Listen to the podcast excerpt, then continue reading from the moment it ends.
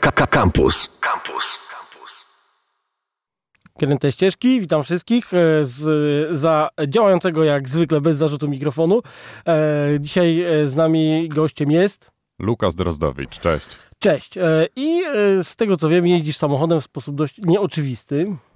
Jeżdżę też w sposób oczywisty, bo jeżdżę po drogach wielu krajów, że przesiadam się z lewej na prawą, ruch lewostronny, prawostronny i mam tutaj całą kolekcję doświadczeń, jak się przesiada, to mm, co się dzieje w samochodzie.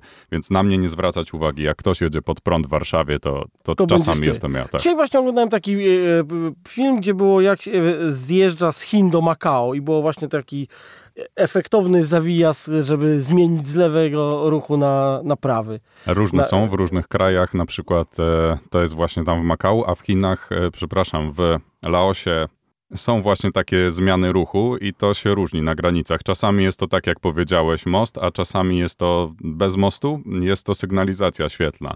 I tak jest na granicy Tajlandii z Laosem, gdzie zmienia się ten ruch i jest to zwykłe skrzyżowanie, czyli po przejechaniu skrzyżowania znajdujemy się po drugiej stronie i jest inno, ruch z drugiej strony, tak? A w ogóle w wielu azjatyckich krajach, ale kontynentalnych jest e, e, lewostronny ruch, bo wiesz, mi się to z wyspami kojarzy.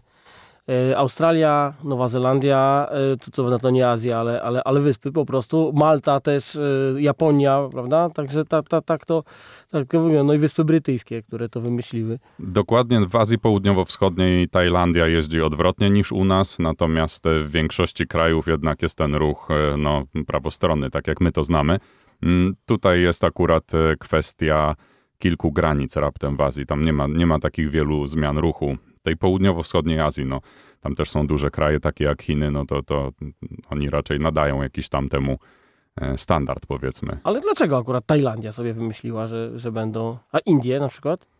Bo przecież to są... Nie byłem w Indiach nigdy. Kurczę, jak się jeździ po Indiach? To może ktoś nam powie w takim razie. To może ktoś napisze ze słuchaczy, bo, bo nie byłem w Indiach, nie, No tak, nie, trafiłem O tam co chodzi z jeszcze. Tajlandią? Dlaczego oni, oni mają? Wie- Wiesz coś na ten temat? Masz jakiś pomysł? Tajowie wszystko lubią robić inaczej, także szczerze No. mówiąc nie wiem, jak to tam historycznie przebiegało, ale jest to rzeczywiście dziwne, bo Tajowie nigdy nie byli kolonizowani, więc y, ciekawe, muszę się dowiedzieć, bo y, przyznam szczerze, że nie znam odpowiedzi na to pytanie, po prostu To jest takie Jeżdżą, luźne tak. pytanie, więc się zupełnie tym nie przejmuję. Na Tak. przykład Szwecja zmieniała, pamiętam, czytałem kiedyś artykuł, jak zmieniali w y, y, 50 chyba latach i nagle y, o piątej tam ileś wszyscy ustawili się i przejechali na drugą stronę A i od tej pory takiego. właśnie mieli, mieli. No dobra, słuchajcie, powiedzieliśmy sobie o ruchu lewostronnym, prawostronnym. Ja wam powiem szczerze, że e, ruch lewostronny to jak pierwszy raz wjeżdżałem na rondo, to poczekałem aż wszyscy zjadą i dopiero wtedy wjechałem, wypożyczając samochód na Malcie.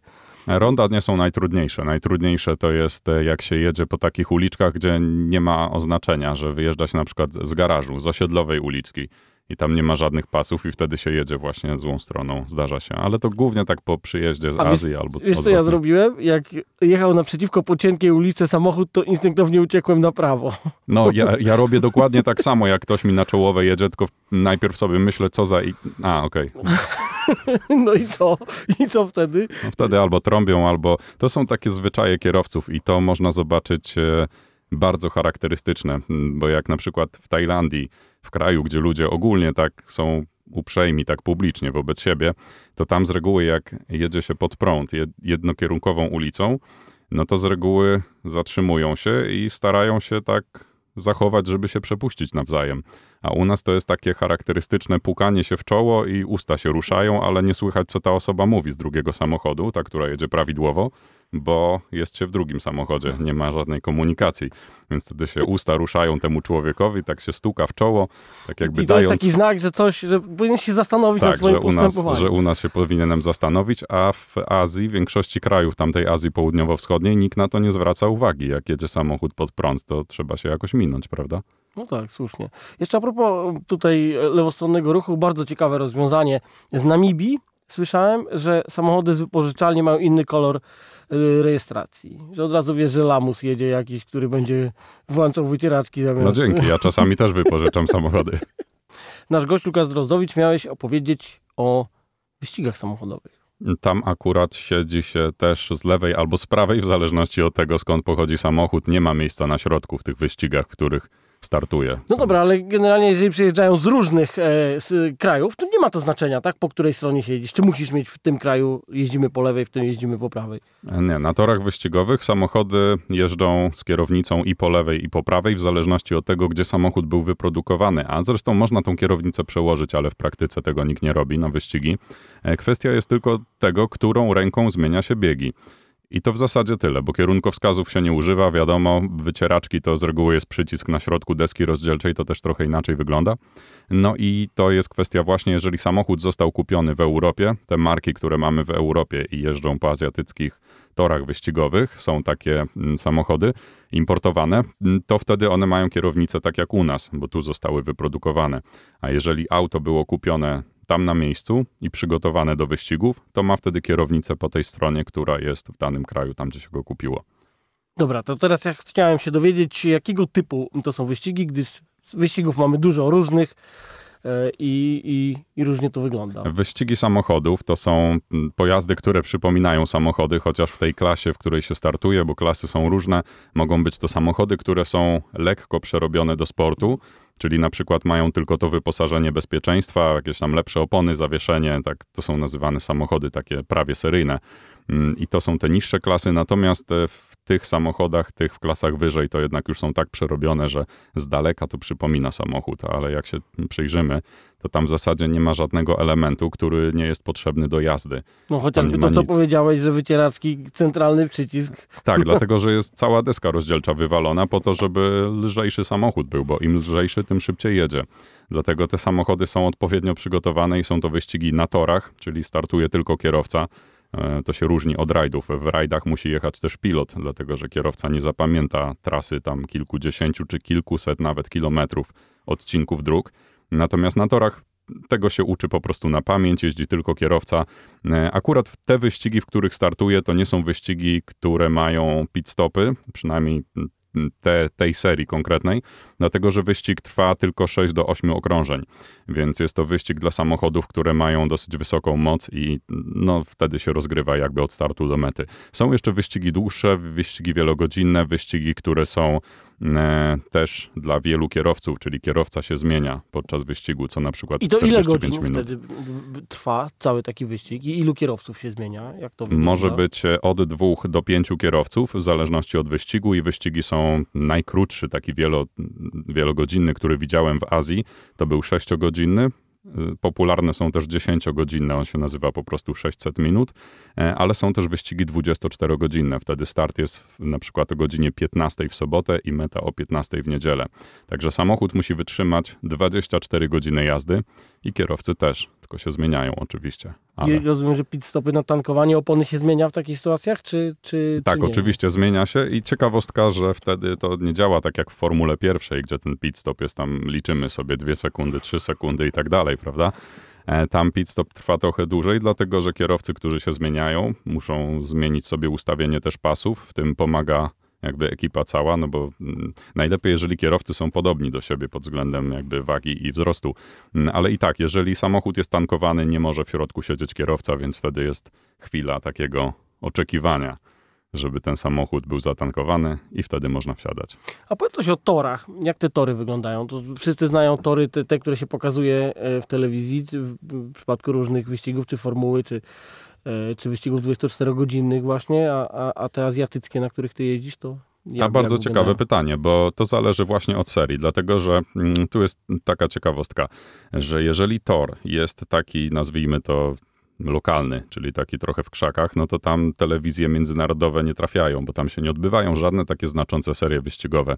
Natomiast jeżeli jest to tor taki już no, z prawdziwego zdarzenia, taki, którego no niestety w Polsce nie mamy takiego toru, ale w Tajlandii na przykład jest już to tor w Buriram, który ma homologację na wszystkie rodzaje wyścigów. I wtedy, jeżeli ten tor jest pokazany tam gdzieś w telewizji, to możemy to zobaczyć u nas. No i widzimy profesjonalny tor wyścigowy, prawda? Ale co na takim torze odbywa się poza takimi zawodami, które transmitowane są na przykład 1, 2, 3 razy w roku?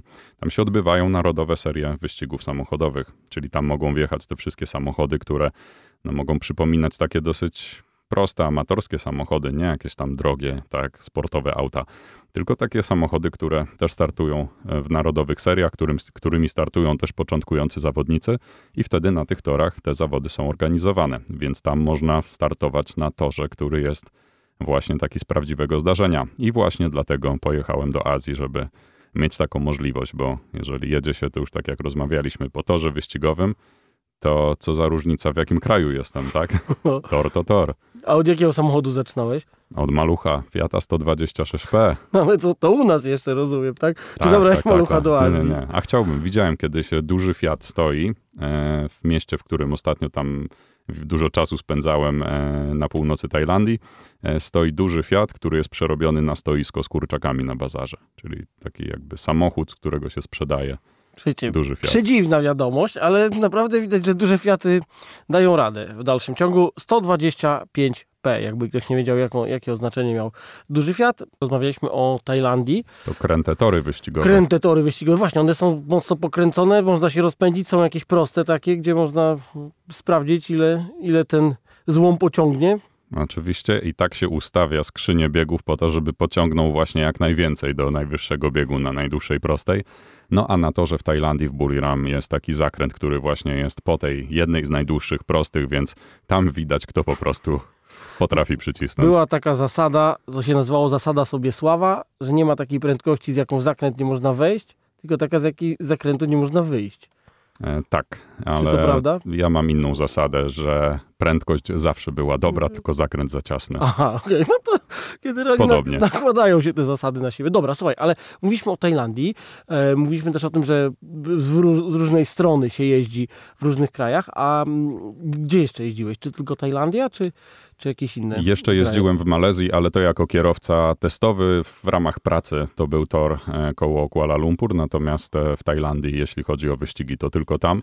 Mm, zaczynałem, można powiedzieć, w Chinach, ale to też nie można powiedzieć, żeby to jakieś były mm, początki kariery tam, bo po prostu się nie udało w Chinach. Tam jest kilka torów wyścigowych, tam jeżdżę jako instruktor uczyć, także e, tam w Chinach też spędzam trochę czasu, ale jednak jeśli chodzi o taką karierę sportową, która staram się jak mogę, może tak, to jakaby ta kariera nie była, ile bym tam tych wyścigów nie pojechał, to w Tajlandii wszystko się odbywa. No dobra, powiedzmy coś o tych samochodach, bo na pewno wszyscy już tutaj się zastanawiają, jakim ty samochodem jeździsz, do czego to jest podobne bardziej i jak to, jak to wygląda. Jeżdżę różnymi samochodami. Zaczynałem tam od samochodu Toyota Vios. To jest samochód, którego nie ma u nas. Ten model to jest taka mniejsza Toyota Corolla. No, mniej więcej tak to wygląda.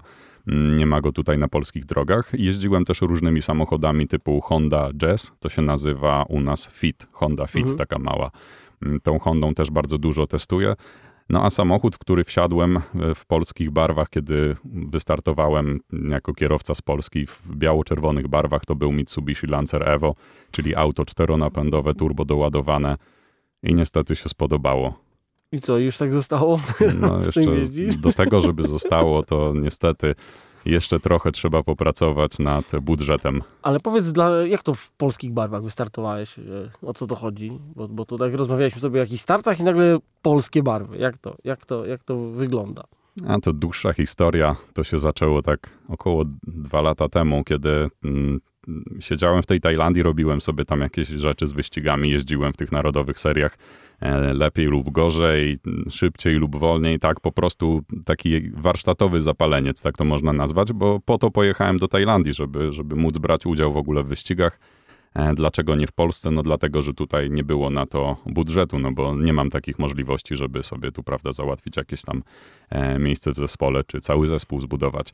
No więc wyjechałem tam, ponieważ tam to było tańsze, bardziej dostępne dla mnie, więc e, zacząłem tam jeździć i po pewnym czasie, kiedy pojawiła się taka okazja, żeby opowiedzieć o tym w Polsce, to okazało się, że ludzie zaczęli jakby dalej motywować do tego, żeby, żeby coś więcej w tym kierunku robić. No i wtedy kolega powiedział z zespołu ode mnie, że słuchaj ty, no jesteś jedynym Polakiem tutaj, pierwszym Polakiem w wyścigach narodowych, w wyścigach Tajlandii. No i wtedy sobie tak uświadomiłem, no, no w sumie tak, chociaż nie pojechałem tam po to, żeby zrobić coś jako pierwszy, ale no okej.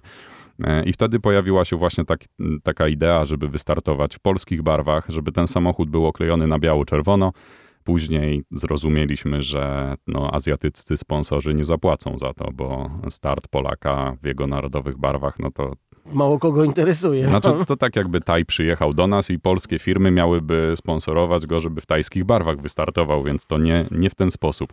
No i wtedy rozpoczęły się wszystkie starania o to, żeby taki projekt zrealizować. E, I to już była długa droga, to się rok to trwało, żeby doprowadzić do tego startu, także no, no długa, długa droga, temat na całą książkę myślę, albo przynajmniej na rozdział. Słuchaj, a powiedz, jak to wygląda, e, jak tam kibice do tego podchodzą? Czy to jest tam święto, tak jak, nie wiem, Super Bowl w Stanach, czy, czy e, nie wiem, jak kibice u nas na Karowej? Jak to, jak to wygląda od strony ludności miejscowej? Zdecydowanie to tak zbliżone jest do Karowej, dlatego że tam ludzie przychodzą na event. To nie jest takie śledzenie wyścigów samochodowych, że przez cały sezon mm, śledzę te wyniki, oglądam to, znam tych kierowców i tak dalej. To jest w ramach takiego wydarzenia. I tam na torach wyścigowych odbywa się też e, taki market, odbywa się koncert i to jest wszystko takie święto weekendowe dla rodzin. Więc oni faktycznie tam przychodzą, bo lubią jak coś się dzieje. Niedziela to jest taki dzień trochę rozrywkowy z rodziną, tak? I wtedy idą sobie na tor wyścigowy i oglądają, co tam się dzieje. Ale to takie zdrowe podejście, wiesz, no dzieje się coś u mnie, to idziemy, bawimy się yy, i wszyscy, wszyscy są zadowoleni. To się dzieje dwa dni wtedy, czy jeden dzień? Jak to, jak to wygląda? Cały weekend mają zajęty, czy, czy w niedzielę? Wyścigi te, które trwają takie no, narodowe, te takie najniższe ligi, od których zaczynałem tam, to zgłoszenia były w komentarzach na Facebooku do zawodów na evencie utworzonym i tyle samochodów się czasami zgłaszało, że wyścigi się we wtorek kończyły rano, tak, bo nie byli w stanie harmonogramem się tego wyrobić, aż w końcu kierowcy powiedzieli, że mają dość i nie będą jeździć, skoro do wtorku muszą siedzieć na torze.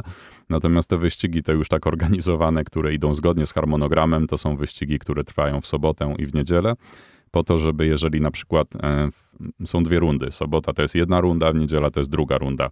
Jeżeli w pierwszej rundzie się samochód zepsuje, no to zawsze mam szansę startować w drugiej rundzie, jeśli go w nocy Ale naprawię. poczekaj, to są osobne jakby, tak? To tak y, skoki narciarskie się trafiają, że masz jeden dzień, jeden konkurs w sobotę, jeden konkurs w niedzielę, tak? Tak, to są takie mm, osobne zawody, tylko po prostu jeździ się w ten sam weekend. Okej, i dobra. No czyli tak, no jak ci nie pójdzie w sobotę, to nadrabiasz w niedzielę. Tak jest, a najlepiej, żeby i w, i w sobotę, i w niedzielę było dobrze. Właśnie, najlepiej, żeby nam się wszystkim udawało, żebyśmy byli piękni i bogaci. Mm, Rozmawialiśmy o wyścigach samochodowych, ale widziałem też e, twój film.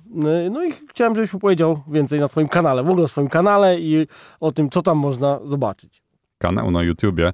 Kanał powstał w takim celu, żeby umieścić relacje z wyścigu, tego właśnie startu w biało-czerwonych barwach, żeby pojawiły się jakieś tam filmy, żeby ludzie mogli to zobaczyć, jak to wyglądało. No i do tego został założony. Później zacząłem tam publikować różne podcasty i różne takie rzeczy, ucząc się pracy z mikrofonem. E, Też bardzo się przydało, bo wiele osób, które to skomentowało, dawało uwagi, tak, że na przykład jest za szybko, za wolno. Generalnie dostawałem taki feedback.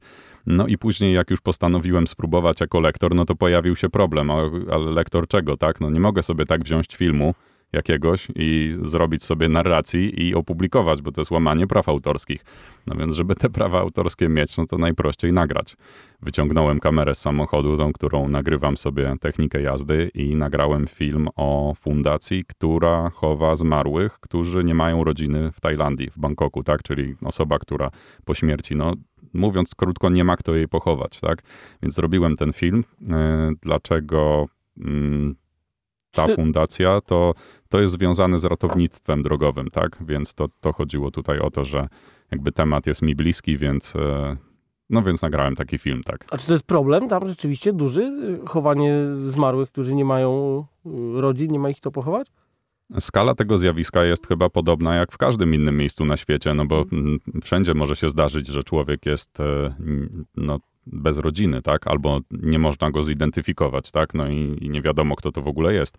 Więc taką osobę też trzeba pochować. U nas płacą za to, e, jakby organizują to samorządy, płaci budżet państwa i tak dalej.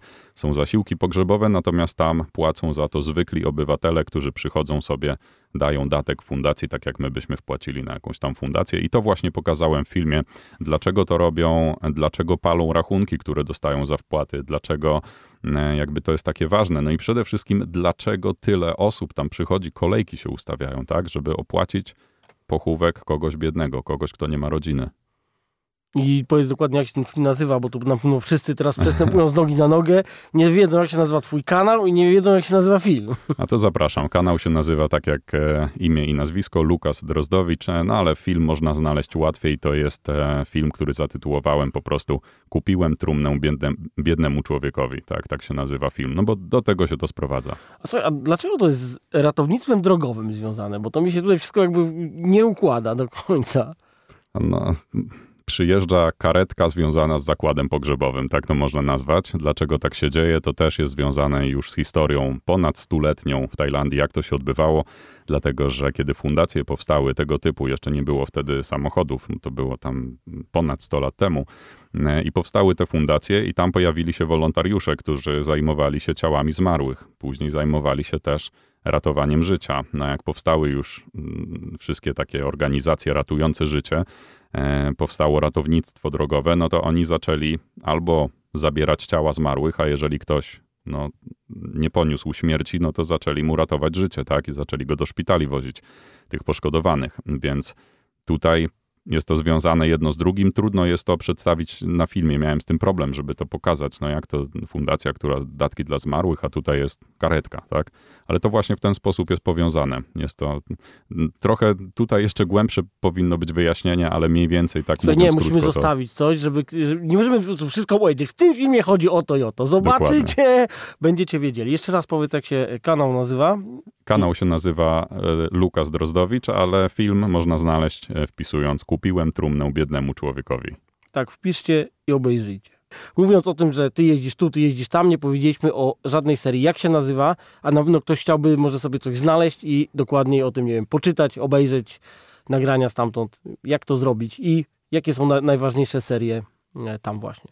Najważniejsze serie to jest Thailand Super Series. To są takie najwyższej rangi wyścigi samochodowe Tajlandii, które w tej chwili już zaczynają być takie, nazwijmy to, obszarem cała południowo-wschodnia Azja, bo zaczynają już być w Malezji i tak dalej. Tylko teraz te wyścigi Thailand Super Series powstały w czasach, kiedy został otwarty ten tor wyścigowy, ten największy tor miałem aspiracje, żeby jeździć w tych seriach, natomiast to poszło już w taką stronę, że to mi po prostu odjechało, dlatego że e, tak próbowałem na początku, to było takie ok, to już wiem jak to zrobić i tak dalej, wiem jakie są budżety, sponsorzy, którzy mogliby w to wejść, zaczęli tak wyrażać takie no, chęci, tak? Natomiast potem się okazało, że regulaminy w tą stronę poszły, że to już są chyba najdroższe serie w całej, w całej Azji. Dlatego łatwo to znaleźć w internecie, wszędzie wyniki są publikowane, są e, filmy, zawodnicy, każdy, który tam jeździ, to już większość z nich to już są obcokrajowcy w ogóle. Serie fajne, tylko nie na moją kieszeń, więc startuję w tych zawodach do tej pory w tych, które są uznawane za takie niższe, niższe ligi. E, które wcale nie są gorsze pod względem rywalizacji, bo tutaj jest taka różnica. Jadąc w Thailand Super Series drogim samochodem, kiedy zawodnik chce wyprzedzać, to przed oczami staje mu taka lista kosztów części zamiennych, jak uderzy zderzakiem w coś albo i tak dalej. Ja się nie zastanawiam, dlatego że jeżeli w Toyocie albo w Hondzie obije zderzak, to drugi znajdę w rowie gdzieś tam przy skrzyżowaniu, tak? Więc to jest trochę inny budżet. I te serie, te, które są takie uznawane za drugo, trzecio, nawet czwartoligowe, tak to można porównując do systemu w piłce nożnej, te serie są głównie w języku tajskim, czyli trzeba wpisać po tajsku. Te serie to się nazywają na przykład e, Toyo 3K, tak, albo Super Turbo. Super Turbo chyba ma nawet stronę po angielsku, ale tam mm, raczej Tajowie jeżdżą, tak? Więc to są tego typu serie wyścigowe.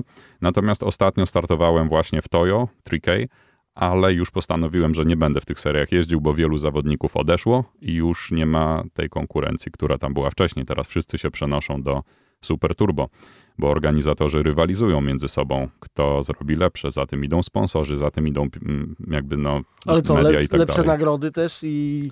Tak, oni nagrodami głównie zawodników ściągają. No w Super Turbo do wygrania za pierwsze i drugie miejsce jest tyle, że w zasadzie zwraca się za start, tak, jeżeli się Co wygra. nie jest oczywiste. Co nie jest oczy... nie można na to liczyć, bo jak się nie wygra, to potem jest rozczarowanie, ale e, generalnie w tych seriach no, są, są nagrody. Na pewno to nie jest bańka oleju, tak? Mhm. To, to na pewno. To tutaj aluzja do Polski. Tak, tak. Chociaż nie wiem, jak to jest teraz w Polsce, ale z tego, co zawodnicy, którymi tutaj jakiś kontakt tam utrzymuje, to mówili, że raczej właśnie no, nagród jakichś tam wysokich nie było za te, za te No zawody. i dodajmy, że motorsport to w ogóle sport samochodowy to jest chyba na, najdroższe poza lotnictwem, co można wymyślić.